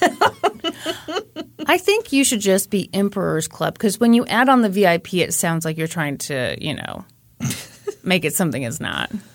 what do you think it's not? Well, it's like if I, If everybody who comes there is a VIP, it's not who comes there. I shouldn't have said that. well, they'd better come there. They're paying for it. You're right. It's like if I said you looked super fancy and beautiful and, you know, blah, blah, blah, blah. Don't you think at a certain point you'd be like, you're adding on too much? What's, yeah, you're why's, right. why's I'm your trying face? to figure out who his wife is. Is he the one with the hot wife? They all have hot wives. And the hot wives have to stand at that fucking press conference and be like, oh, I support my husband. Yeah. This isn't humiliating. She's not. She is hot, but she's not the one I was thinking of. Who she's were you very thinking? beautiful. You were thinking of Anthony Anthony, Weiner's. Yeah. yeah. um, she's incredibly beautiful. Yeah, she is. Her hair, I would kill for her, Her hair. hair's amazing. Mm-hmm. Yeah. Okay. Sorry, I didn't mean to take us on a tangent here with Eliot Spitzer. Yeah. Mm. You thinking about Eliot Spitzer's dong right now? What do you?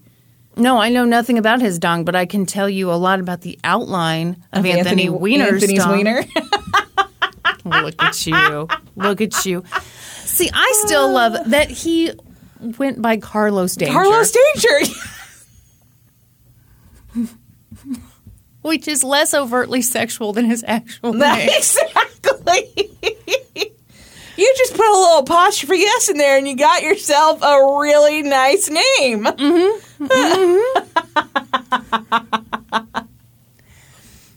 If you were going to create like a high end prostitution ring, what would you call it? Mm. Hmm.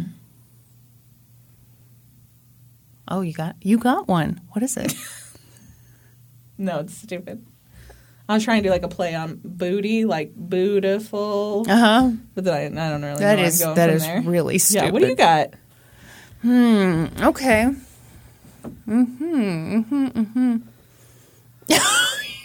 yeah, I'm sorry. You know, I, I came up with an idea, but then I realized I think it's an actual thing. Uh-huh. The Emerald Club. I think it sounds classy, but isn't that like an airlines like you? Oh, probably. Yeah, it's yeah. Anyway, I would like to be the first class lounge. you show up to the Emerald Club thinking you'll have a cocktail and maybe some pretzels. In reality, Just tits everywhere. tits everywhere. It's really What if that worked the other way? What if you showed up to the first class lounge Uh-huh. at the airport and you walk in and there's tits everywhere? I think people would be thrilled. I would I would be thrilled. Yeah. Like they really kicked this up a notch. Like Emerald, bam! Oh my god. What would you do if you met Emerald? I would You'd die. I would. It would just be the end. My life's peaked. what if you walked into a room, Emerald's there with pretzels he just made, surrounded by titties? my soul would leave my body. Could they be like soft pretzel, like soft pretzels? Uh, I thought you were talking about the titties. No. Yeah, of course they're soft. It's- He didn't. He's it's not- not, yeah. like the Yeah. Rold Gold or gold. Snyder's of Hanover. yeah, no, none of that shit. Yeah. The soft Pretzel time pretzels with the cheese sauce. with all, all the sauces. yeah. Even though we all know you'd only want the cheese sauce, but you Yeah. know, I like a little mustard here and there. But I don't want it to be a grainy mustard. my God. I don't like the texture. If Emerald handmade it His name's not Emerald, Kristin. That's the name of your titty club. Emerald's Emerald Club. That's the name of my high end. All right, we got to get Emerald on the phone. Emerald, you don't have to do any work. It's going to be just like Guy Fieri's restaurant in Times itself. Just have to lend us your face. We're going to give you some Rold Gold. and you just have to say you made these. anyway. Oh, how did we get here? Oh, Eliot Spitzer. Eliot that was my fault. yeah. I brought him up. Right. All right. So at this point in time, public opinion was starting to go against racial profiling. People were like, "Mm, I don't know about this. Seems like, we it sucks. Do racial profiling? Right. Yes. Okay. Yeah. Great. Uh, What year is it? Well, wait for it, wait for it. Um, the Justice Department under George W. Bush had already taken a public stand against racial profiling. Can you believe that shit? Wow. It looked like the practice was on the verge of being outlawed, Brandi. So, the students appealed all the way to the United States Supreme Court. This was the time. This was their chance. America was listening. Racial profiling is wrong. Uh oh. Did I mention that this case went up for consideration 10 days after 9 11? Yikes. As you may recall, after 9 11, racial profiling had Yeah, a moment. People hated brown people. Mm-hmm. Great. And So- like everybody was just fine with that. Yep, civil rights were out of style. For some people, anyway. White people always look great in civil rights. Any Hooters, the Supreme Court declined to hear the case. Anybody says any Hooters. I do at the Emerald Club. Anytime we want to change the subject, any Hooters, you know, on to the next thing. New tits appear. That would be great. We gotta write these things down. We are recording it. Okay.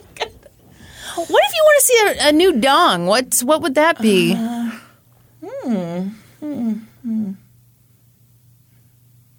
ding a ling dong, and then you kind of like wave goodbye to the fella. No, maybe you say like ring a ding dong. And Oh then, yeah, in pops. Then pops a new dong. yeah, So at, at the Emerald Club, you're getting both titties and dongs, huh? yeah. Oh, okay. Why wouldn't you? I don't know that that's offered a lot of places currently, so hmm, Do you think my Emerald Club would go out of business because that's just not a thing people want? in general, I think people enjoy looking at tits more than they enjoy looking at dongs. yeah, I mean, you could probably just go to your local library and see some guy with his dong out. so maybe we don't need that at the We Emerald might Club. You know what we'll do? We'll start with titties. Yeah. And see what the demand We is We could do like a Wednesday dong night and see. Yes. Yeah. and it's just a bunch of guys who are there that want to show their dongs. Like, Nobody that's wants to what look. this is, sir.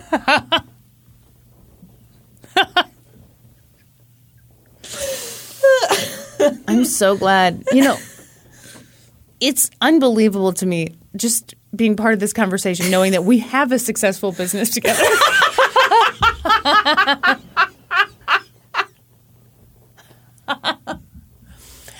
what would be the location for the Emerald Club? I realize I'm thinking about it in an airport. like, so yeah. Mm-hmm, mm-hmm. Maybe we can make it airport themed, but it doesn't have to actually be in an airport because nobody likes to go to the airport. So why would you want a theme with the airport? It fits the. I'm thinking. I I like the idea of it being themed in like. I don't know, like the dudes are dressed up like pilots. and the air is circulated. no, and um, everyone's in a really small the chair. seats are tiny with no leg room. Try getting a lap dance in that thing. The bathrooms are disgusting. And you'll ask for a Coke, and I'll give you half of one. Right. In my fantasy, I am working behind the bar. Oh, okay, great. because you're a manager who, like, you're a, you're an owner who's willing to get her hands dirty, right? Absolutely. Yeah. And I want to be the one to yell, any Hooters. you think I'm going to give that power to someone else? You're wrong. N- maybe Emerald. Bam. Anyway, should we get back to this? Okay, where the hell were we? Oh, yes. Any Hooters, the Supreme Court declined to hear the case. Okay, great. Wonderful. Dingling dong. Dingling dong. They were done. Mm-hmm. That was beautiful. Yes. So let's go back to state court and slide back through time a little bit. In the mid 90s, a New York court ruled that you could sue for monetary damages if your civil liberties were violated. So, about four years after this whole thing started, the students won the right to sue the state. You know what I think? What? I think this episode we started out so heavy that we had to take a break and, I think so. and um, brainstorm. Yeah, All right. absolutely. it was necessary. It needed to happen. It did. It was bound to happen. Yes. Fun fact by this point, all the brothers of the blacklist had graduated. And once that happened, President Donovan reinstated Leif Hartmark as the VP of Finance and Administration. So, So I'm sure he really learned his lesson. I am I have reason to believe he absolutely did. yeah. So don't worry. He landed on his feet. Hmm. That wasn't the case for all of the students who'd been on that list though. yeah. Some of them left school entirely. Cheryl Champin was devastated by what happened. She said it tarnished her reputation as an admissions counselor. She said, I promised these parents that their kids would be okay, and they weren't. Mm-hmm. She left her job the next semester and moved to Maryland. Wow. Ricky Brown, who was one of the named plaintiffs, graduated SUNY and went to Boston College School of Law. And after law school, he failed the bar exam. Oh. Ricky was very discouraged. He thought about giving up on being an attorney. But attorney Scott Fein, who by this point had been in his life for years, was like, no, you have to pass the bar. Scott's law firm took on the costs of Ricky's bar exam and gave him enough money to take time off work so that he could study. Wow. And when it came time for this state trial, Scott Fein made Ricky Brown the second chair during the trial. Oh my gosh. He was part of the team. Yeah. Isn't that wonderful? Yes. How about some bad stuff now? Oh, no, thank you. Pass. Any Hooters? Yeah. It's just on to the next. Bring please. I'm going to say that on this podcast anytime I don't want to hear what you're talking about. Testimony on this case went on for about a month, and at that point, the judge dismissed the class action lawsuit. Really? So the plaintiffs got whittled down to just a few people, and those few people, they got some money, but not much. Mm-hmm. By the time it was all said and done, they'd been dealing with this shit for 14 years. Yeah. Scott Fein and his law firm had done all the work pro bono, and that was a good thing because if they hadn't, it would have cost about one and a half million dollars. Yeah. which honestly seems on the low, side. Seems very low. At some point in all this, 60 Minutes obtained some of the police records from the original investigation. And that's how it came out that in her original statement, the victim never said anything about her attacker being young or having a cut on his hand. That's also how it came out that the dog handler said that the dog uh, had tracked the attacker running away from the school. So, you know, that was disturbing. And what made it even more disturbing was that it fit into a larger pattern. Shocking. No one saw that coming. Well, I, you're going to need to buckle up for this next part.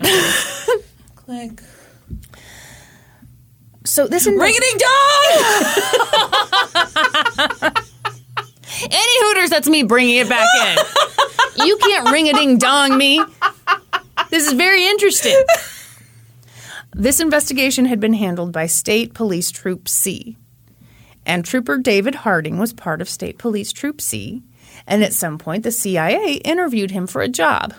You know, he's all happy to be there. Oh, going to give all the impressive answers. And as part of that interview, they asked him if he was willing to break the law for his country. And he said yes. And as an example, he told them that he had a history of fabricating evidence in cases where he was sure that they'd captured the guilty party. How confident do you have to be that that is the right answer mm-hmm. To offer up that information? Oh, If they asked me that, I'd be like, absolutely not. I follow all the rules 100% of the time. And I would assume that's the answer they're looking for. I wouldn't necessarily with the CIA. Yeah, I mean, you're right, obviously. Okay, for real though, how would you answer? Is that that's how that's you one. That's absolutely how I'd answer it. see? I feel like I look at the rules, and if I think a rule's stupid, I don't follow it. Yeah, I don't do that. I know you don't. I follow all the rules. um, Oral sex was illegal in Virginia until 2014. well, I've never been to Virginia. Well, you know Kansas has to have some crazy ass sure rules. I'm sure do. you've done things that are against the law. That's probably true. tell you, the Emerald Club would be violating a lot of laws. And you're going to have to be okay with that. Yeah. Okay. I'm not real comfortable with it. So he thought that the CIA would be super impressed by his answer. They weren't. Yeah. They handed that information over to the Department of Justice. I mean, the thing is, like, for him to be that confident in that answer, that just shows that It Everyone so around fucking him. deep. Yeah. Exactly. everyone around him was part of this, Yeah. approved of it, knew about it. Yes. So, yeah, they ask him that question, and he thinks, well, of course. Yeah. This is how we do it. This is how we do it. We So- are super racist. We plant fingerprints. this is how we do it. We sprinkle cocaine. God, you know what? It makes me want to give up on our dream of that business. Now we'll just sing full time, I love it. all the time. What if we have karaoke night at the Emerald Club? It would be just us. People would leave. They'd keep trying to any Hooters us out of there. Ring a ding dong. But if they think that would stop us, They're wrong. they're wrong. And we'd be like those business owners in every episode of Kitchen Nightmares, where we're the only patrons at the place and we can't figure out why we're losing 50 grand a day.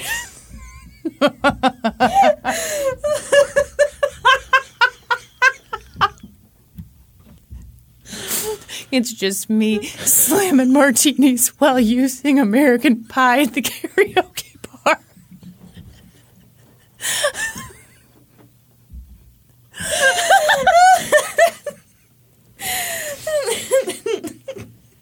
bar. We have to eat all the pretzels that Emerald makes.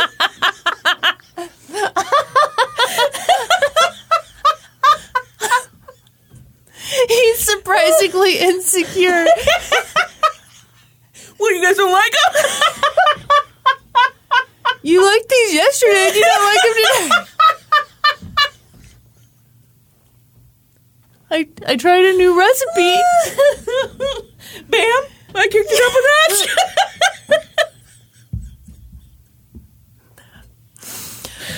Oh my god. oh no. You know, I feel like it's been a while since we did one of these episodes where it stays on the rails for a really long mm-hmm. time, and then we're just like we're getting toward the end, and we're just All over the place. Can't okay. see the rails anymore. just a mound of pretzels. so this was a big scandal, and it could be several episodes on its own. Yada yada yada. David and a few of his buddies went to prison. oh my gosh. Well, yeah, I mean, Well, yeah. yeah, literally lifted fingerprints from oh, when somebody was like in custody, and, And planted them. Mm-hmm. Oh, for fuck's sake. So yeah, the bottom line was that this group of investigators sucked balls. So in this episode of 60 Minutes, sorry, I'm very sorry.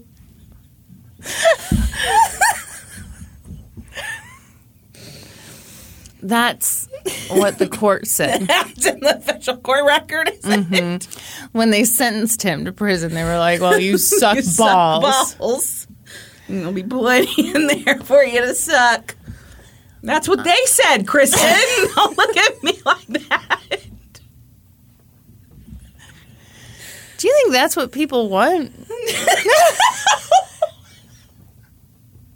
What do you mean? these prisoner like a new inmate comes into prison and the guy's like yeah i can't wait for him to suck my balls well probably yeah I mean, I don't think they'd turn him down. they wouldn't any hooter.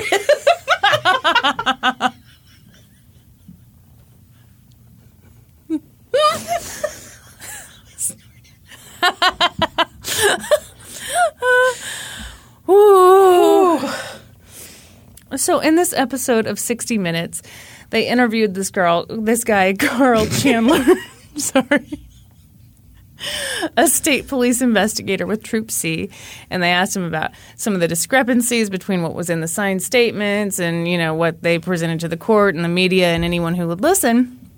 And the interviewer specifically asked him about what the victim said about her attacker. He said, "She said he was a black male, but she doesn't say he's young."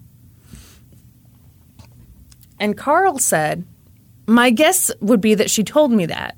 And when I take statements, I did not put in speculation and things of this nature. So then they had this awful moment where the interviewer goes, Did you hesitate for a moment and think, you know, we just can't lay out a dragnet for every black man at the university? no fucking shit. And Carl said, No, didn't even occur to me. He said, It occurred to me that I could. Worse than what I said. I just spit Yeah. everywhere. Yeah. Oh my gosh.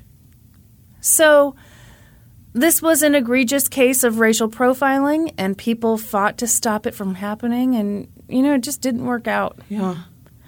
On the 20 year anniversary of the Blacklist incident, the school held a day of commemoration. A ton of people came, and Cornel West spoke, and it looked like a very moving event. But the school never formally invited any of the men who'd actually been on the list. That seems like the first thing you do. Right. So I want to end with a quote from Thurgood Marshall, and it's the quote that appears at the beginning of the documentary. And I just think, I mean, it sums it up. It reads History teaches that grave threats to liberty often come in times of urgency, when constitutional rights seem too extravagant to endure. When we allow fundamental freedoms to be sacrificed in the name of real or perceived exigency, we invariably come to regret it. So, one of the students who was interviewed said he feels like what happened in 1992 was is honestly even more likely to happen today. Yeah. Yeah. And that's the story of the blacklist. I had never heard of this oh case. Oh my gosh. Isn't that wild? Yeah. Oh man. You know what we should do now? What should we do? Write up a business plan. For the Emerald's Emerald Club? or Or we could just take questions from our Discord. What do you think about that? we could also do that, yeah. And to get in our Discord, you just have to support us on Patreon at the $5 level or higher. Ooh, one semester asks, is London hitting the terrible twos? My daughter will be three next week, and I want to pull my hair out. So London is definitely developing some attitude. Hmm, I wonder where she got that. No idea.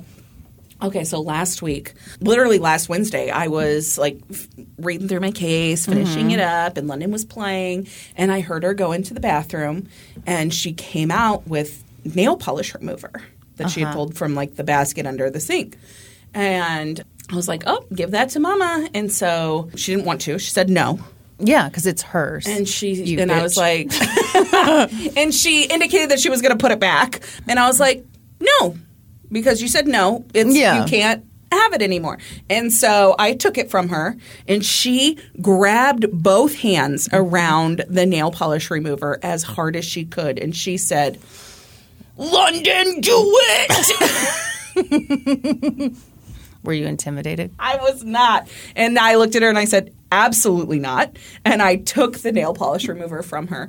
And then she said, she looked at me very sad. And then she threw herself mm-hmm. onto the couch and she said, London, cry couch. And that is why this Christmas I'm giving her all the nail polish removers Please she wants. Ooh, Winston the Corgi asks if you had to be Alice in Wonderland, would you rather shrink into the tiny bottle or grow so big you're popping out of the house? Okay, so I would shrink down tiny because I. do other people do this? Okay. All the time. okay. I will like snuggle up to David Uh-huh. and like we like cuddle and then I say to him all the time, I wish I was real tiny and I could fit in your pocket and you could just carry me around all day. And then he's really sweet and he says, I would love that. You fucking just weirdos. Look down in my pocket and you're just in there hanging out. I think that sounds terrible to be tiny. Really? You're so vulnerable. Someone could step on you. Well, that's like me when I become a giant. Because I would definitely become a you would giant. become a giant? Hell yeah. What would you do? Giant stuff? I would get David to wear a giant shirt with a giant pocket and I'd crawl into it. Because he has also told me that he would enjoy that. He did not. he only wants to carry me around in his pocket. No, what would I do? You never asked Norm, like, if you one day you woke up and you were super tiny, if he'd carry you around in his pocket with him? no. Is that not the thing people I ask have people? never. I have thought now, you know, because I'm tall. Like I have thought many times about how great it must be to be like five two Yeah. with like a normal sized man. Yeah, I mean, you'd feel like a teddy bear, right? Yeah. I would feel adorable if I was five two. Yeah, so I have thought a lot about that, but I would not want to be shrunken down to pocket Oh, size because of the lo- vulnerability. I would just love. I, David would take care of me. I just love to ride around How his do you know- pocket all day long. How's he going to find out you've been shrunken down? You'll be on the floor screaming, "Ah, help! ah," and he's "Ah, squish. Death by croc. now we're gonna have to work out a system now that I I can alert him when I've been shrunken down. Ooh, cheeks are the butt of the face. Says, We hear a lot about you guys when you were kids, but what about for when you get old? Any plans slash dreams for your golden years? Yes. What do you got? Here's the plan. Okay. You, me, Kyla, Casey, we all live in a retirement community. Oh, we have our own little apartments, so we have Yeah. our space. And, you know, because Casey and I aren't having kids, so, you know, the kids will come, Yeah. visit, you know. Yeah, and I'm, I imagine we'll get into QVC, Oh, yeah, absolutely. I feel like. And there will be some little events, maybe movie night, maybe Turner Classic Movies will Mm-hmm. play Jumanji or something. This sounds amazing. I love this. You ready for it? Casey and Kyla, please clear your schedules. Okay, this is a real this is a real thinker here Okay. and something we've got to make a plan for. Michael, the full meaty boy asks, "How are you going to do your live taping at Obsess Fest if you can't go Patty cut that to cover up all of Kristin's filthy thoughts?" Oh my god, I'm so nervous about it. I I have thought about that. right? Yeah. And it's like, am I just going to be totally nervous the whole time I- and well, not say what- shit? We have to stay away from Disney adults. Yeah, just a literally away. Those fucking freaks.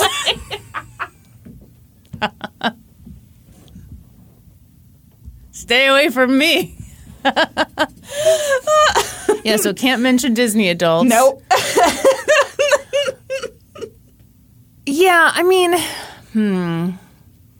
Yeah, it's going to be tough. It is. It is going to be tough. I mean, if I say something that doesn't land, I'm just going to have to ask them to forget it. we have one of those Men in Black like mind eraser things. Mm-hmm. That's exactly what we'll do. Yes.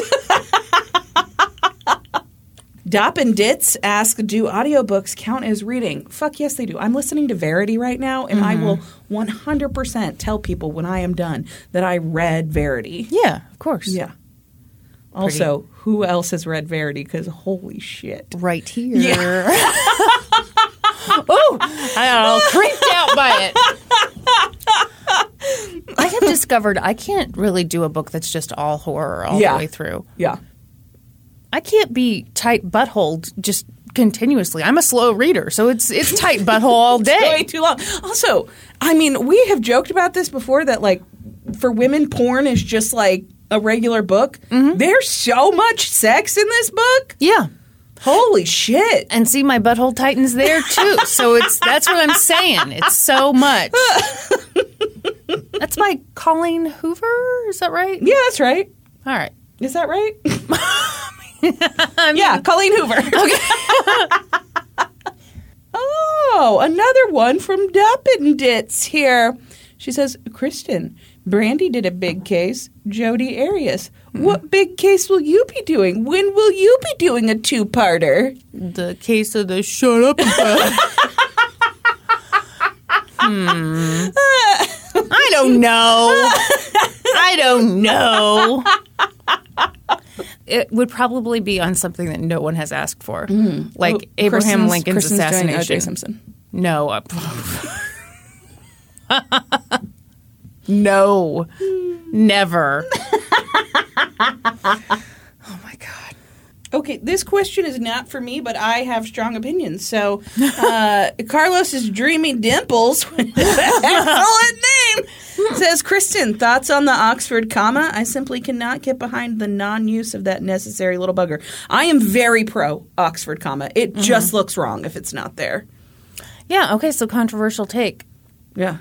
As someone who studied journalism, I should be anti Oxford Yeah. comma, but I am for it. Okay. Yeah.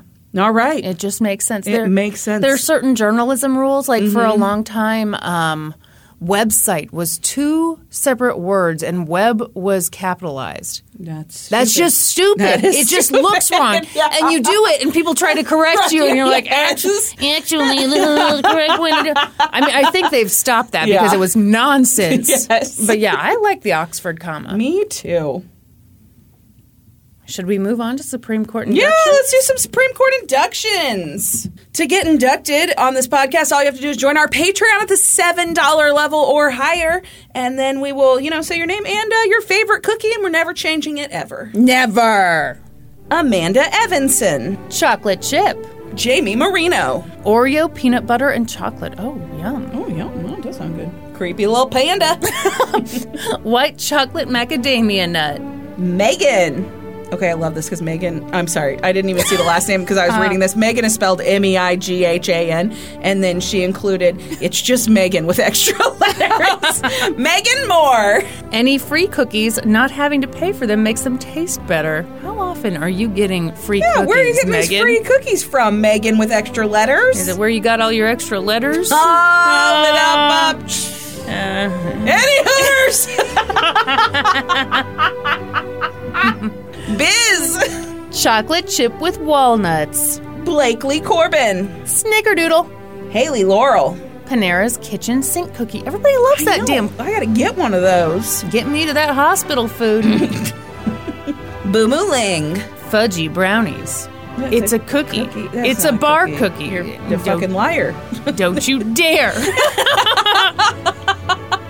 Melly Williams. My mom's sugar cookies. Your mom's sugar cookies. Wow. Got her. Got him. Fucking Angie. Oh, Bumbunuelos? Oh, it's a Mexican sugar cookie thing. Hang on, I've got to Google that. you had that?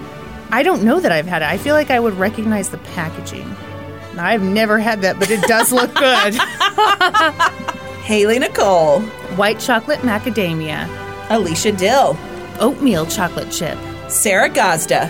Snickerdoodle. Welcome to the Supreme Court.